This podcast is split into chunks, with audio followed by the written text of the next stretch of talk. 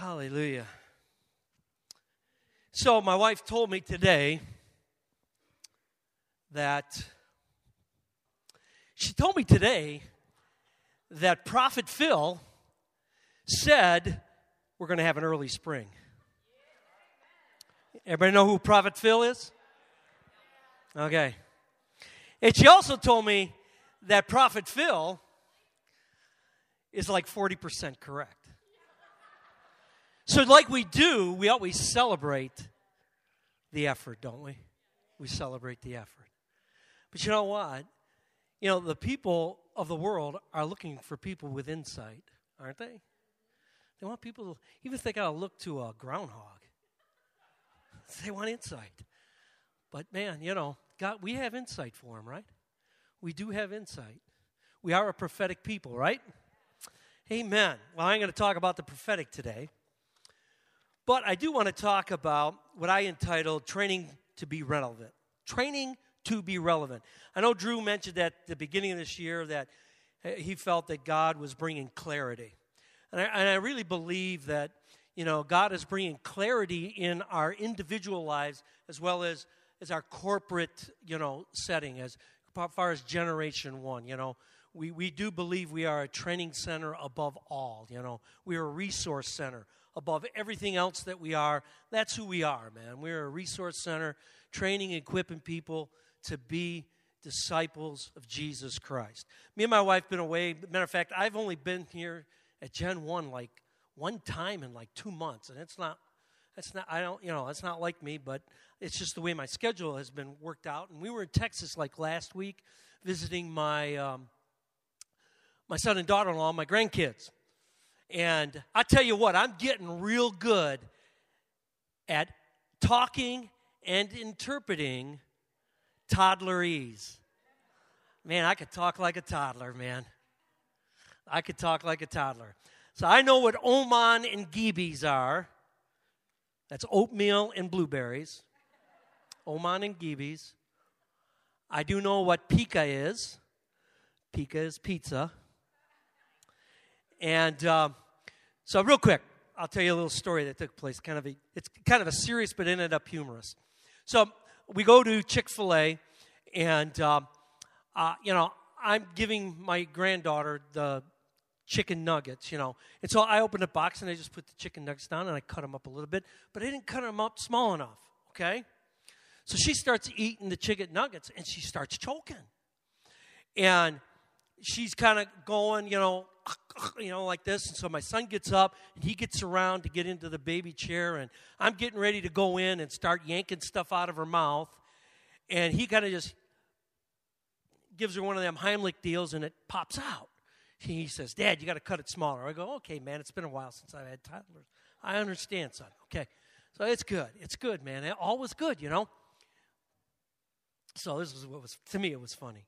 It may not be to you. So uh, she she goes, and so we're eating, and I go, "Is Kalina okay?" She goes, "Kalina's okay with chicken and French fries, chicken and French fries.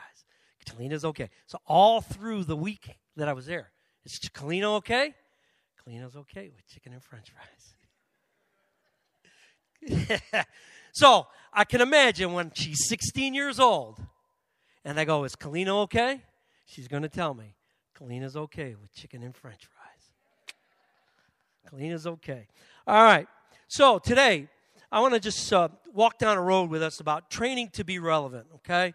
Because I really believe that we obviously are a time and a season in our country and uh, where we really, really, if we ever got to be relevant, we got to be relevant in this day and hour in our world. Let's forget the country in our world because the world, I mean, the world, and not forget our country, but obviously the world. We got to be relevant in the world because the world is right in our fingertips. It's right in our face. We bring it into our house every single day, okay? We are that close to the world. And we have to be relevant with them. And I believe that God's bringing clarity to us as individuals because that, trans- that transitions down to the world that you and I live in. We don't, we live in the global world, but we don't interact as much with this global world as we do with the people we meet every single day. And we have to be relevant with them. And we have to be relevant with the people that we're trying to reach, the people that aren't Christians yet, right? We have to be relevant with them. And, and you know, I had this word uh, somewhat confirmed to me when I was in Texas. My daughter in law works for uh, Lifestyle Christianity, Todd White's ministry. She works for him. She runs their cafe for their school and their ministry there. So she's really, you know, around the people that are there. And uh, we went to one of their school, me and my wife went to one of their school meetings. We wanted to hear Todd White minister. I've seen him on YouTube, I've seen him some of the things on the films that he's been a part of, but I never heard him preach. And I'll tell you what, I told this to the school last Tuesday. Me and that guy, we've got the same heart, man. When, he, when God gave out hearts, he gave him and me the same heart. Maybe a few years apart, but we, he gave us the same heart because that man has a passion to disciple Christians. Matter of fact, the tagline of his ministry, Lifestyle Christianity, is this reaching Christians for Christ. He has a passion to see people become disciples that are impactful. Not people that just say, Do you know Jesus? Yeah, I know Jesus. No, but people that are, are impactful. They carry it, man, and they're making a difference in the lives of the people around them, and they're making a difference around the people that they encounter. And my, my ministry, my whole life has been dedicated to making disciples of Christians. It's been, that's been my whole life. I, that's, that's why I've been in church. I've been in church my whole whole Christian life as far as ministering the gospel and teaching people on becoming disciples and helping and mentoring people to become disciples. Because it's so vitally important in any era that we live in, but we're living right now, and it's vitally important right now. Because we got a world that is ever changing, and according to our perspective, as far as the way they're changing, they're not changing in some areas for the better. Okay? And it makes it even more challenging and it makes it more interesting how we've got to be relevant. We have to be relevant because we're not going to reach them if we're not. And to many people, when they hear that, they, they immediately switch on a gear and they think that we're talking about we got to compromise. Nowhere in this little talk I'm going to have with you am I going to talk ever use the term that we have to compromise in order to reach Him? The minute we do that, we're going to lose Him. We're going to lose Him.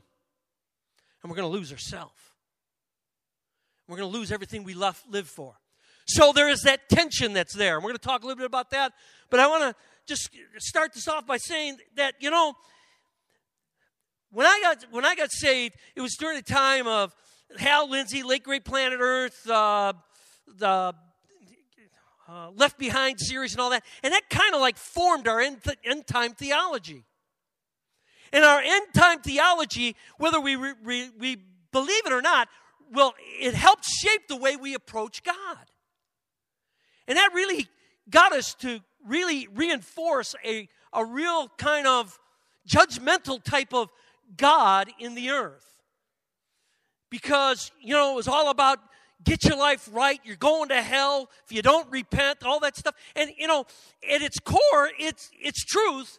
However, we didn't present it in a way that was displaying a loving and kind God. You know, it just wasn't loving and kind. And the thing of it is, is, you know, since then I've rethought my whole end time theology. And folks, this is not what this is about. Okay? It's not about end time theology. But no matter how you believe, you see, the thing of it is, we were like weathermen. You know, you know the guy that gets on the news and tells you about the weather, which we heard a lot about this week.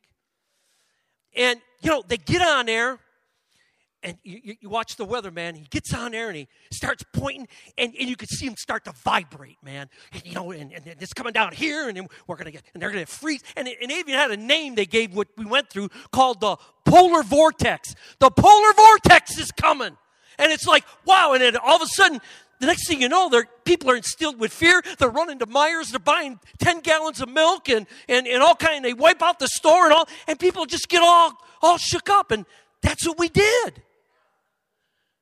And, and, and it's a God bless the weathermen. They're passionate about what they do. But it's like, I don't, I, you know, it is what it is, man. I just go along with it. And, and, and so, no matter what we believe concerning end times, two things that I'm going to, not just two things, but the two things I'm going to launch off from here into what I got to say, it's true. Number one, 1 Peter 3 9. The Lord is not slack concerning his promises. All right? As some men count slackness, but is long suffering to usward, not willing that any should perish, but that all should come to repentance. The heart of God about every single person that walks upon the face of the earth, no matter what their character is, no matter what their nature is, is that He's desiring that they would come to rethink about how they're doing their life. Repentance, change the way you think. He's long, what does he say to your neighbor? He, God, my God is long suffering. You see, God is not like the weatherman. He just can't wait to beat you with that stick, and he's vibrating to do it. That's not God. He's long suffering because he's not willing that any should perish. The second thing that I know about the end times, and it's pretty insightful, is this that Matthew 24 37 says this, but as the days of Noah were, so shall be the coming of the Son of Man. Now, I'm sure every Christian at every season in their life could identify that they were in the days of Noah. Just like we would agree all here. We're in the days of Noah, like it was in the days of Noah. Well, you know, when I when I read that at one time, I said to myself, as it was in the days of Noah, well, I'm going to go back in the book of Genesis and I'm going to look at what it says about the days of Noah. Pretty simple, right? As it was in the days of Noah, so it will be in the end time. Before that great and terrible day of the Lord. Last days are different. I'm not trying to get on end time theology, but the last days are different from the great and terrible day of the Lord. Two different things. Right? We ain't got time to get into that. All right. Genesis 6, 5 through 8.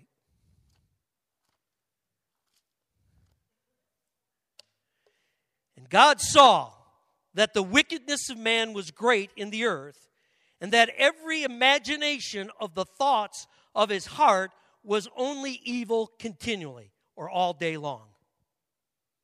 That's how it was in the day of Noah.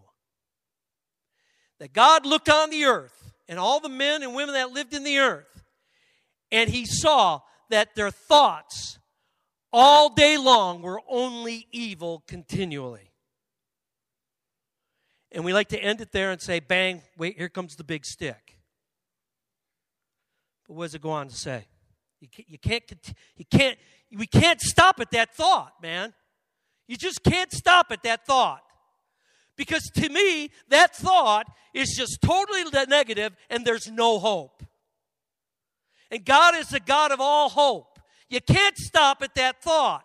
Continue to read with me. And it repented the Lord, or he changed his mind, at, uh, or he changed the way he thought that he had made man on the earth, and it grieved him in his heart. Holy mackerel, there is no hope if you keep they keep if you stop right there. It said it repented of him.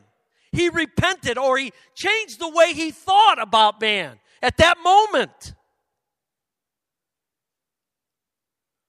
Wow. It doesn't stop there. You can't stop there. And he said, I will destroy man whom I have created from the face of the earth, both man and beast and creeping thing, the fowls of the air, for it repenteth me that I have made them. He was going to get rid of it all. At that point, he was going to get rid of it all. Everything he created. He was going to get rid of it all. You can't stop there. Please don't stop there. That's not what this message is about. It's not about stopping there. We got to continue to read. Verse 8. But Noah found grace in the sight of God. Hallelujah! That's where you can stop. He found grace. That's the new covenant right there. What do you mean it's the new covenant? You're reading the Old Testament. That's the new covenant. Noah found grace. That whole thing is a picture of Jesus. Read it with a new covenant mindset, and you'll just get Jesus out of all that. All through the whole account of Noah. But Noah found grace. Noah found grace.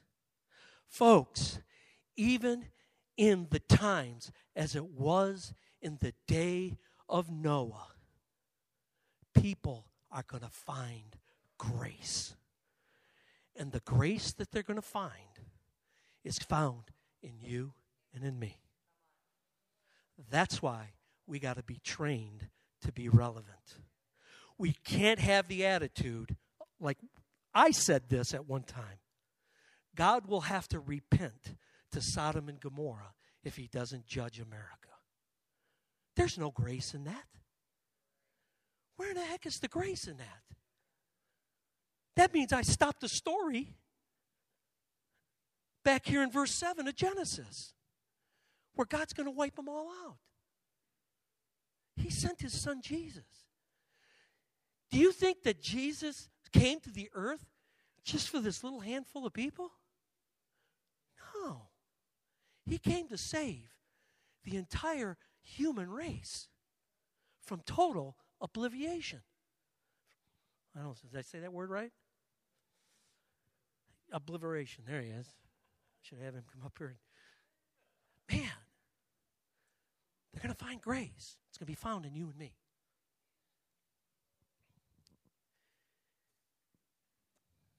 We walk about in a tension, we live as believers, between what we experience and what we believe. A lot of times there's that tension. And, you know, not, you know, you hear us talk about that tension. Matter of fact, this whole stage was played on instruments of tension. There's tension on that bass guitar. There's tension on that acoustic guitar.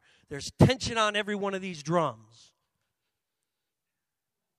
And there would be tension on that if it was a real keyboard. There'd be t- tension on that. A piano, yes. Tension on all of it. And you see what happens. When all the right tension is in place, you get good music. But I guarantee you, if I went up here, where's that lady at that owns that guitar? She in the room? If I went in here and I just took this key and I tweaked it, just a boop, didn't turn it. You've seen me, I didn't turn it. And I just did that to it. Guess what would it do to that guitar? It's out of tune, man. It's either going to go flat or it's going to go sharp, man. And when she goes to play the chord that needs that key, that, that, that needs that string to make that chord, it ain't going to sound right. It just isn't going to sound right. What's that tell you and me? We just ain't going to sound right if there isn't that right amount of tension. So don't get shook about in your life when you're experiencing tension. Peter said this Count it all joy when somebody, when Jesus starts tuning your guitar. How about that? Huh? Count it all joy when Jesus starts tuning your piano. Okay? Count it all joy. Now, we don't, eh, we think, what, what, you know, we're just, you know, something's, something's happening. You're being trained to be relevant. You see, Joseph became trained to be relevant to Egypt by one, being thrown in a pit, two, being slow, sold to slavery, and three, being thrown into prison. That's how he was trained to be the second in charge. Wait, wait, a minute. He was number one in charge pertaining to the affairs of Egypt. And the only one, and even Pharaoh couldn't trump him on that. Okay? When it came to the economic affairs of Egypt, he was number one, it says. And you would say to me, and I would say to you, how on earth did a pit, being a slave, and being in jail train him for that? I don't know. You were getting ready for a good one, weren't you? But it was unique to Joseph, and it's what Joseph needed to become who he was. And you see, because God was tuning Joseph's guitar, right? That should have been the name of this message tuning your guitar.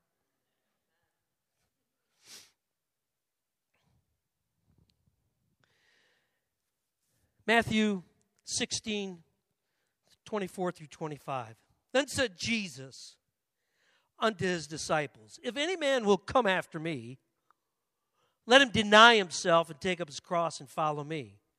For whosoever shall, save his life shall lose it, and whosoever shall lose his life for my sake shall find it.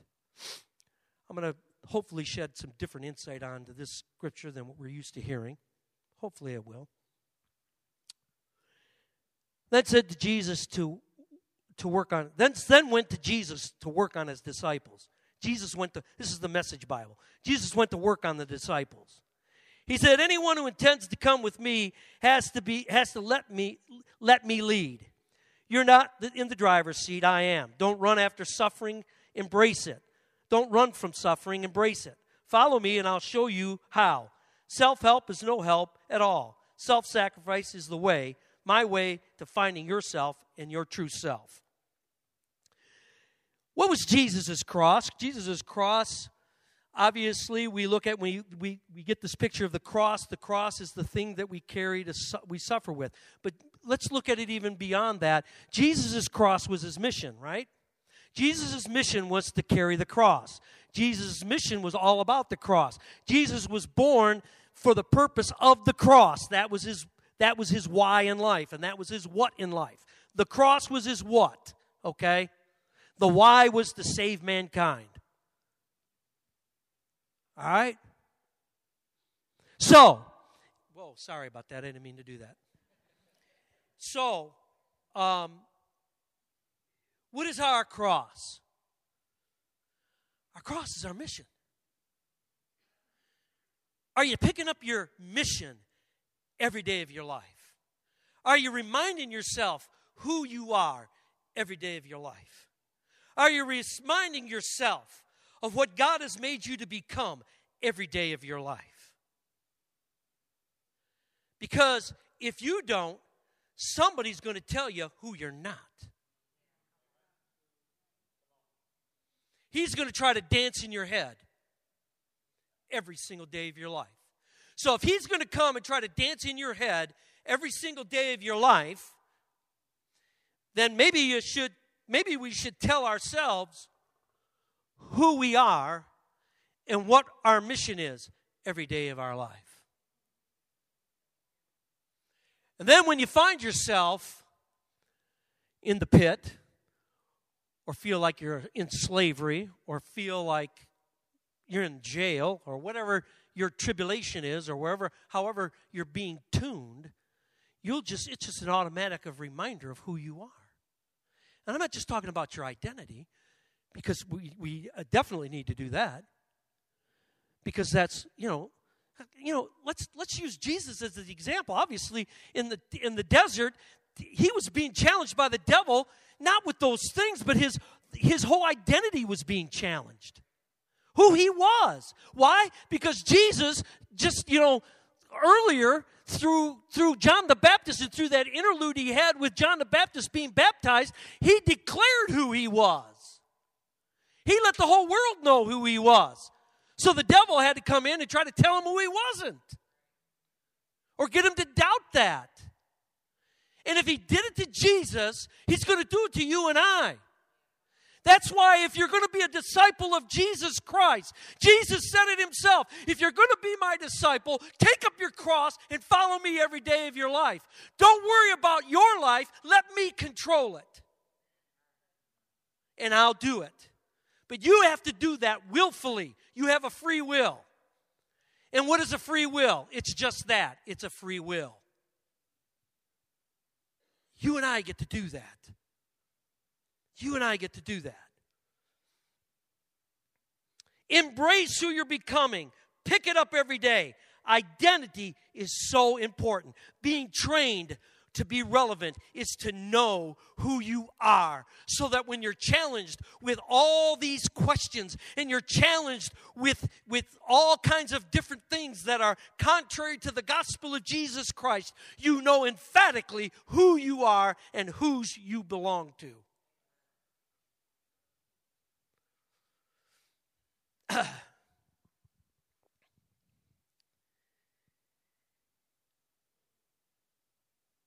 Self sacrifice is giving up, making the plans that you have, that you live by, your life by, and adopt God's plan for your life. The Bible talks about in Ephesians about predestination, that for every believer, He has predestined a life that we are to come into, and that is to coming into the image of Christ so that we can represent Him to the earth. You hear us use that terminology a lot representing Jesus to the earth. Okay? And that doesn't come by haphazardly discipling yourself, but that's someone who, number one, has taken up his cross, knows his mission. Okay? 2 Timothy 2 1 through 5. Man, I gotta I gotta power through this. Okay, we will. All right. 2 Timothy 2 5. And if you really want to know, I didn't mention this, if you really want to know what God really did for the people that he mentioned in Genesis about the ones, you know, why, why he was going to judge the earth, read 1 Peter 3, verses 18 through 20. See what Jesus did for those people, the people of that time. You'll, you'll, you'll, you'll get excited about that. Where am I going? I said 2 Timothy. Gosh, come on, Tony, know where your Bible, books of the Bible are. All right. 2 Timothy 2 1 through 5.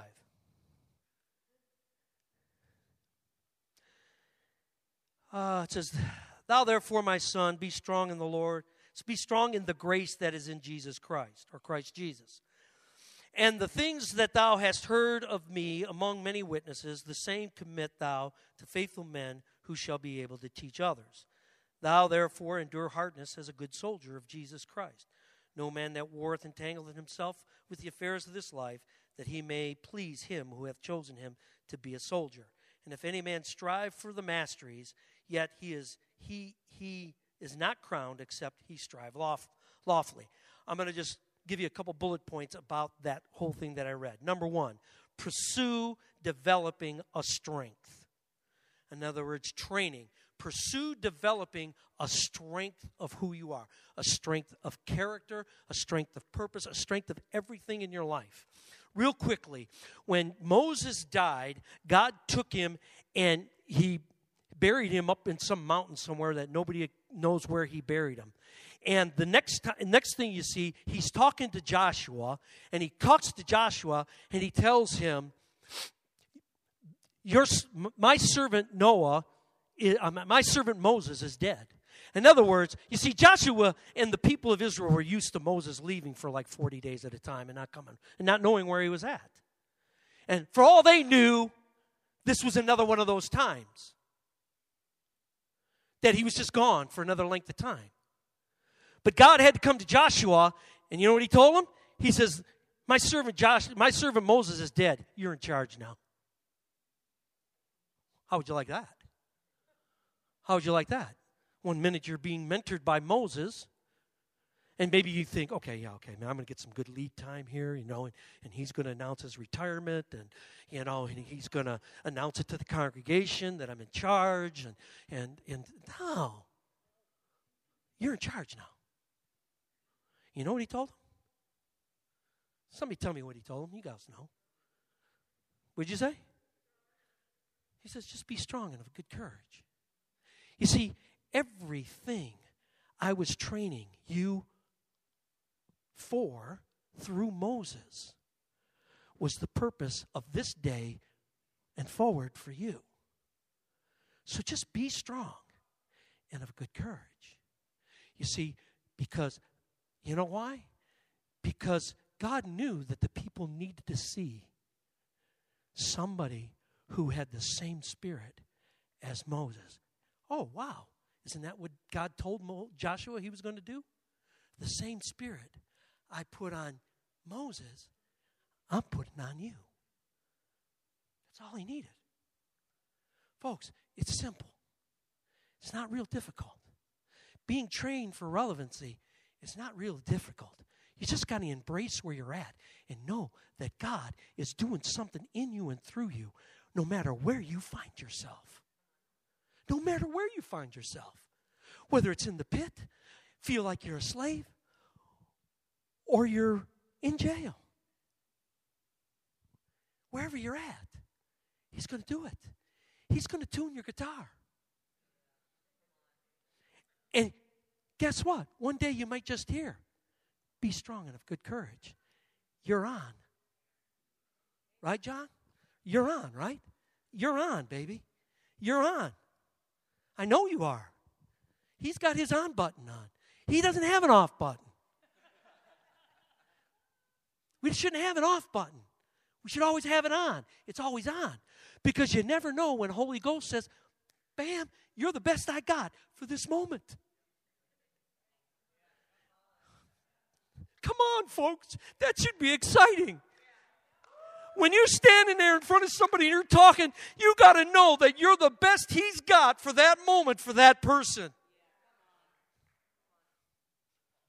And you've been trained for that. We've been trained for that.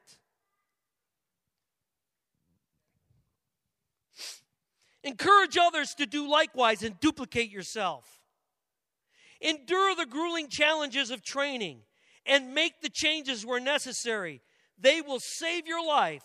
Trust your training.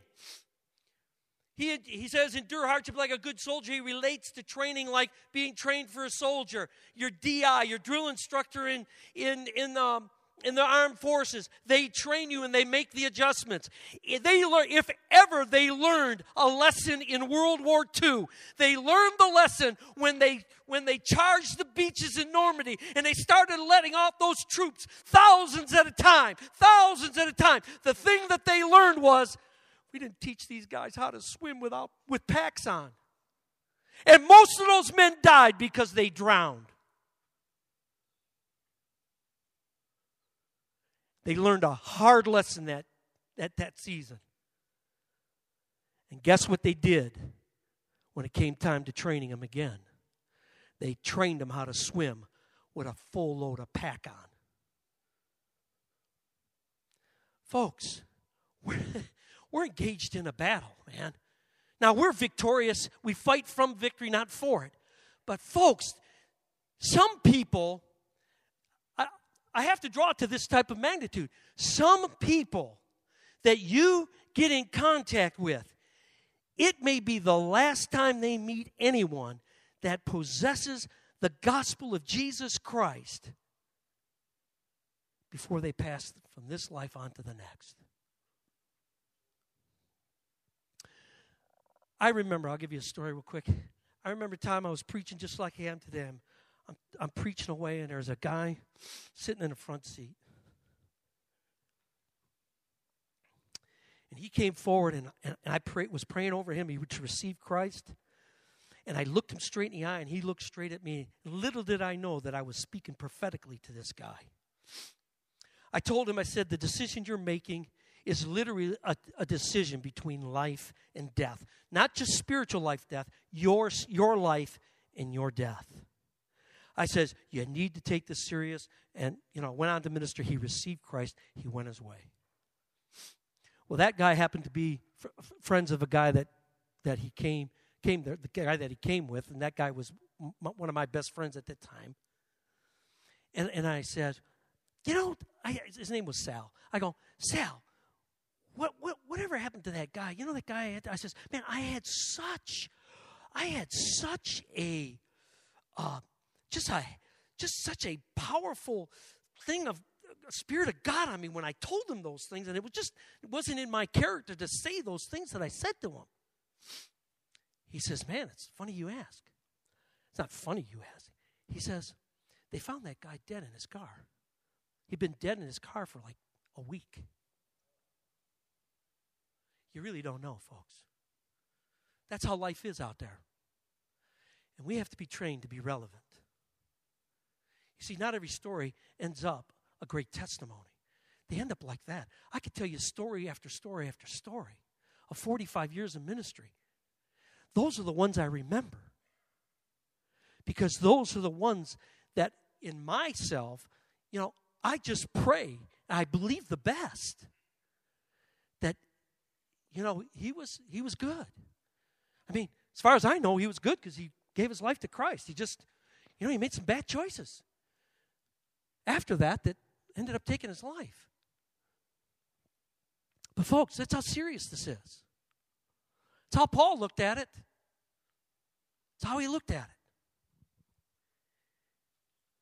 1 Peter 3:15 says, "But sanctify the Lord in your hearts and be ready always to give an answer to every man that asks you a reason of the hope that is in you with meekness and fear or with reverence or, or a, a soberness. That's why I said Jonathan's button's always on. His button's always on. Our buttons, we, we have one there is no on and off switch. You get you get hardwired. Ding. You're hardwired. Just hardwired, man. It's on all the time. Holy Spirit's in you, man. It's on all the time. You could be man. I don't know, folks. I'm telling you, I don't remember. I I I can't remember how many times this has happened to me. I'm walking, and I'm walking by somebody, and all of a sudden, boom! Whoa!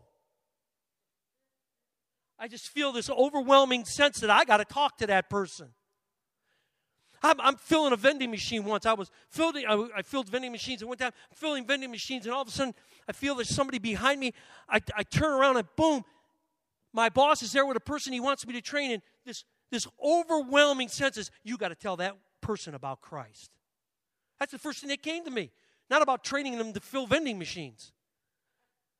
Well, come to find out her story was that she she was, uh, you know, backsliding.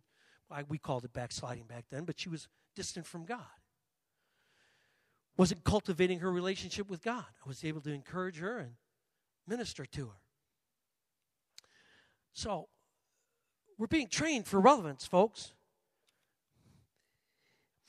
It is where a divine appointment, you see, that, that being ready, having that on switch all the time, it's where a divine impo- a divine appointment can become a divine encounter or a defining moment.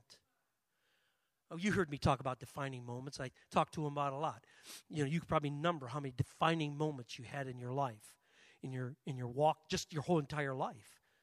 That this was a defining moment, and that was a defining moment, and that was 2006 was a defining moment for me and my wife. Married too. Right? 2006, yeah. Defining moment. And a divine appointment with you, a divine appointment with you becomes their defining moment. I'll tell you later, babe. anyway, it can. Don't get emotionally or otherwise attracted or connected to the spirit that drives this world. We are in the world, but not of it. Don't let the lifestyle of this world and its demands intimidate you. Because Peter says this it's like a roaring lion. It's as a roaring lion. The world is going to roar at you and me with its lifestyle and its theology and its beliefs, and it's going to roar at you to intimidate you to get you and I to back off. They want to shut our mouths.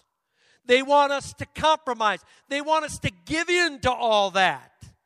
We ain't going to give in to it we are going to prepare ourselves to be a Joseph, to have the. You see, folks, Joseph's purpose was not to interpret the dream. That wasn't his purpose.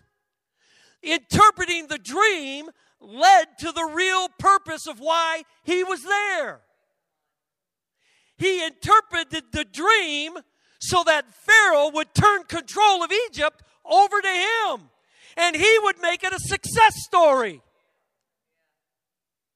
Do you realize that that was a divine appointment and a defining moment for the earth? At that time, they were facing in 14 years worldwide starvation a massacre of people dying from starvation if something wasn't done about it. If they would have just walked away from it and didn't partner with it, they'd have said, Oh, that was a nicey nice. Let's move on to the next thing. They'd all been dead. But Joseph not only interpreted the dream, he told them what to do. This is the plan you need to do. You need to take a fifth part of every year of, of, of, of, uh, of abundance and you need to store it away. You know how much grain they stored? They literally created cities to store the amount of grain they took. It, they started counting and keeping track. That, that Joseph said, Forget this. He took the tally book and he threw it away. He says, We can't keep track anymore. We've got so much stuff. We got so much food, we can't keep track of it.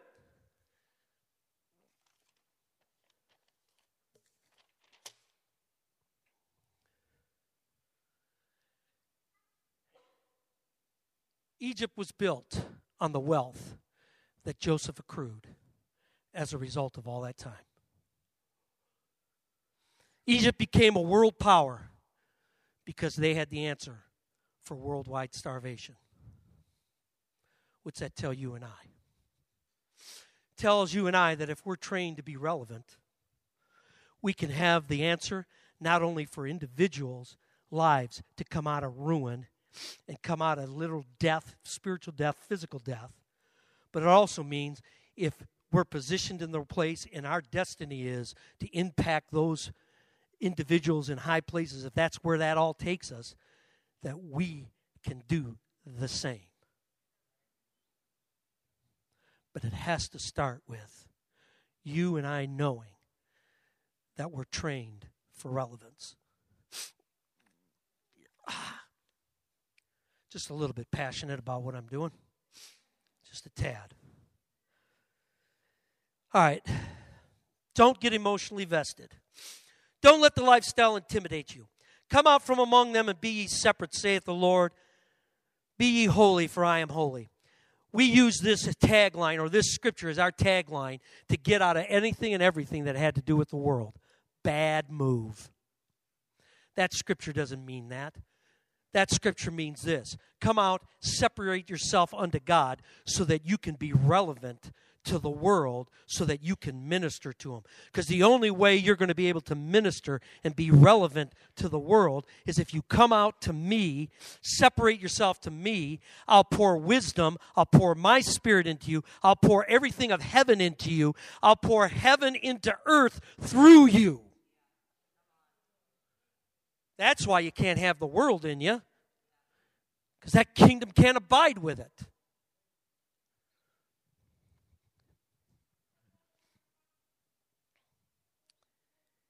Jesus also said this when he, in relationship to when he was talking about end times and he was talking about his second advent. He said, he said this, kind of an, another interesting uh, statement that he makes, like he said with as it was in the day of Noah. He said this Remember Lot's wife. Ooh, remember Lot's wife? Okay. You know what I did when I read that? Remember Lot's wife? Well, let's go see what old Lot's wife did. If I'm supposed to remember her, I better go find out what she did. You know what Lot's wife did? You know what Lot's wife did? Whoa. She looked back. Folks, there ain't anything back there for you and me. There's nothing back there for you and me. That's all I got to say about that. There's just ain't nothing back there for you and me. Man, I have got. Can you give me a few more minutes here? Just a few more. I'll be I'll be finished here real quick. I'm gonna have to bounce beyond some of this, but I'm gonna try to hit some of these higher points. Okay, this is the one I yeah. I'm gonna definitely got to do this, and then I'll I'll bring it to a conclusion. All right. Okay, Luke 9. Luke 9, 57 through 62. Many of us read this scripture. Hopefully, I'll shed some insight on this.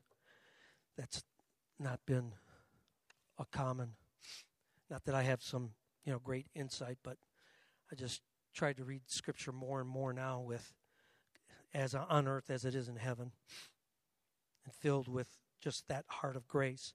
And it came to pass that as they went in the way, a certain man said unto him, Lord, I will follow you whithersoever thou goest. And Jesus said unto him, Foxes have holes, and birds of the air have nests, but the Son of Man hath nowhere to lay his head. And he said unto another, Follow me. And but he answered and said, Suffer me first to go and bury my father. And Jesus said unto him, Let the dead bury the dead but go thou and preach the, God, the, the kingdom of God. And thirdly, a man came unto him and said, I will follow thee, but let me go first go and bid them farewell, say goodbye to all my family, which are at my home and my house. And he, Jesus said unto them, No man having put his hand to the plow and looking back is fit for the kingdom of God. Real quickly. The gospel of, uh, of kingdom is relevant to all people at all times. Um, we need to be adaptable and ready to move off of what is current and be willing to change. Don't get fixed on a methodology. Methods are negotiable. In other words, I don't have a place to lay my head. You're not supposed to get yourself rooted into anything and make that that thing. Uh, uh, you know, don't make it a sacred cow, man, because God may have you moving off of that stuff. In other words, I had to be apt, I had to be adaptable to change in order for my life to mature and to grow and to become uh, relevant. And you may say, well, you know, you get you're pushing real close to that compromise. I've never never said the word compromise, did I? Never said it once in this message because I don't believe in it. I don't believe that we we compromise the non-negotiables of the scripture. I don't have to do that. I know emphatically what the Bible teaches me to, to walk in and to be in, and I walk in it, and as I get more light of that, I choose to, to walk in that too. Okay? I'm not looking to, to look like the world, so I'll be, they'll be attracted to me. They're going to be attracted to me because they're going to see an answer in me that they need for their life because their life's a mess. Unfortunately, if I was to poll everybody in this room, the way that you came to Christ is that your life was in a crisis at that time. And that's usually how most people come to Christ. They have to have a crisis first. in order to come. Now, yeah, there are those that, that don't. Praise the Lord for that. There are people that lived the life ever since they were a kid. That's the most powerful testimony that you could have. You don't have to go ruin your life and then get saved. Come on. I'm not teaching that. I'm not teaching to purposely screw your life up. It's going to have enough challenges as it is, right? But sometimes he has to tune our guitar. We get out of tune. Secondly, stay away from people, theology, and religion that doesn't give life, even if it did at one time. Remember, these things change, and sometimes for the bad. You know? You got to be willing. Stay away from some of the people. Some of the times, some of the people that you once hung around with were good for you, but maybe they're not anymore.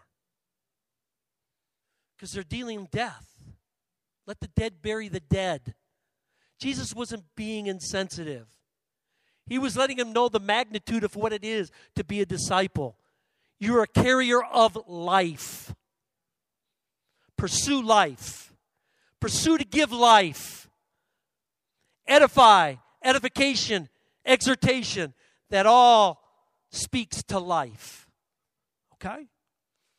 You can't plow in the way which is straight and narrow if you're looking backwards. Jesus said, Narrow is the way, straight is a gate, and narrow is the way in the kingdom. See, everybody wants their lights on Broadway. But Jesus said, Get on the narrow way. Right?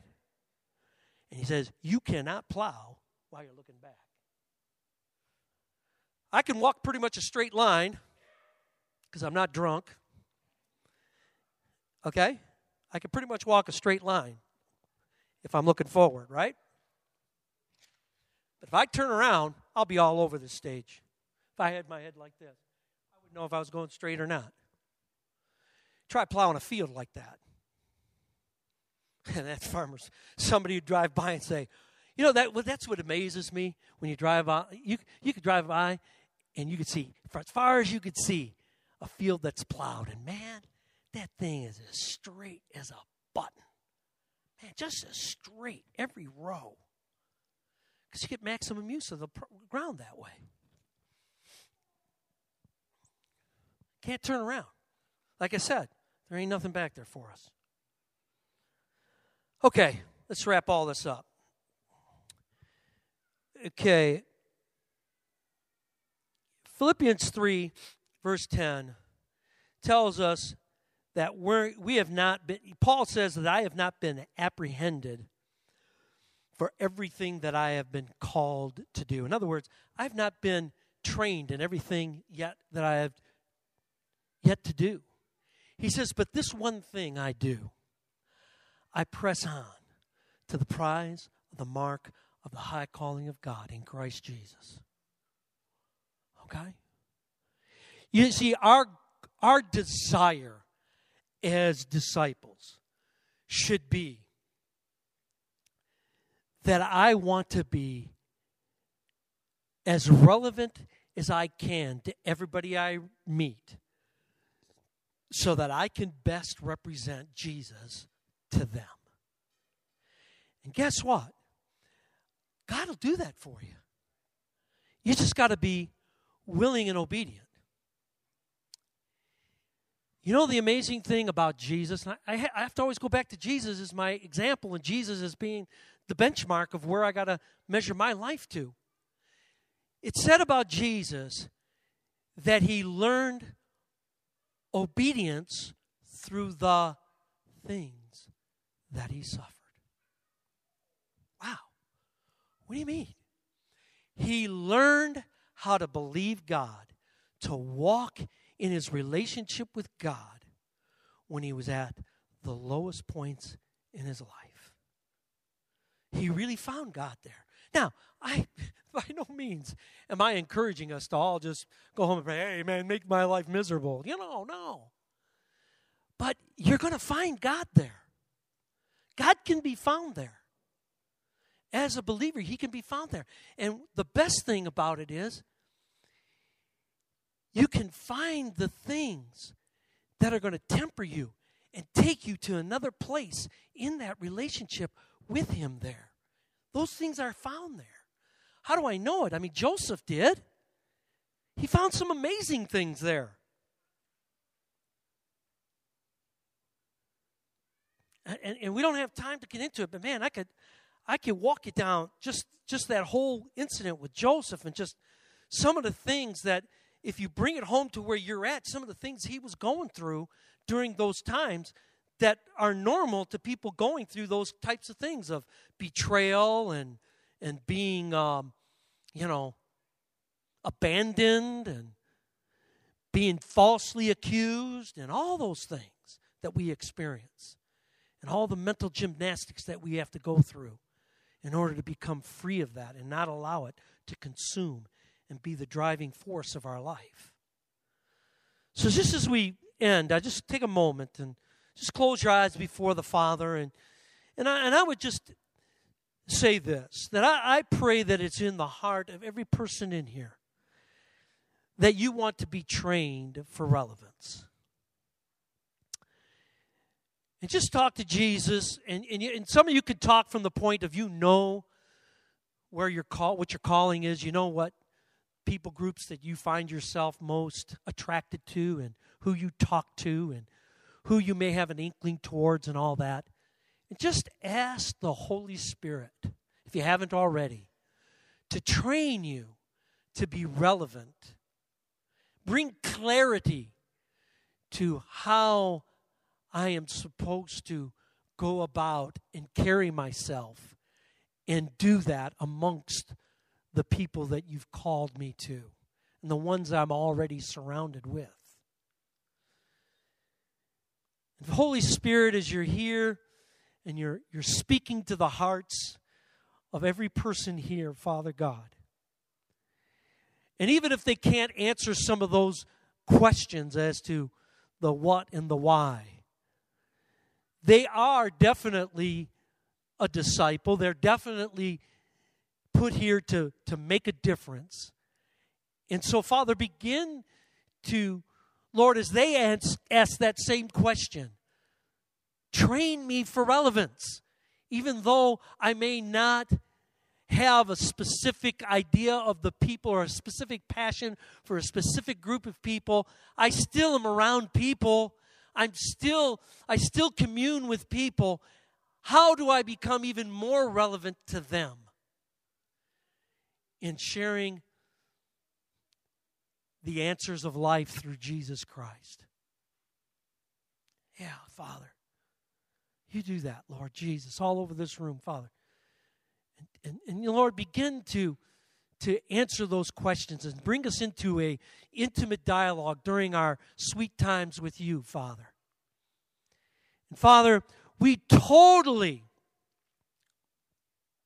take up our lives, place it into the hands of the master musician, and say, Tune me. Tune me for life. Tune me for relevance because that's what we want to do. Father, generation one, tune us for life.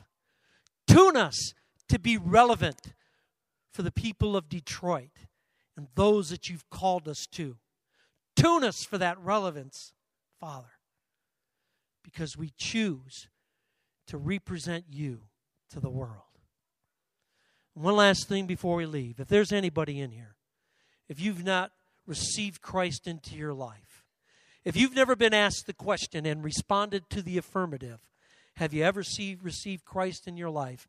And would you like to do that today? Would you like to make this a a pivotal point where you wheeled off of and say, I remember that day on, on Groundhog's Day 2019, where I said a prayer inviting Jesus to take the helm of my life and come into my life and to forgive me of the course that I've personally had my life on. If you've never done that before, just put your hand up and down real quick, and I'm, I'm looking. All right. If you haven't, that's fine. If you have, haven't, just raise it, right? And you'd like to do that. I'm not going to bring you up here. I'm not going to do anything but pray with you right now. Jesus. Just have you make a, say a prayer right where you're at. So, Jesus, there's anybody in this room, Father, all they simply have to say is, Jesus, come and take the helm. I declare you the Lord of my life. I confess you as the Lord of my life, as the one that's going to be the primary influencer above even myself in my life. He's the one that I look to for guidance, for wisdom, and for the ability to communicate the gospel to others in Jesus' name. Amen.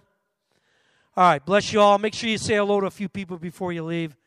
And uh, I thank you for the time that uh, you've let me have with you.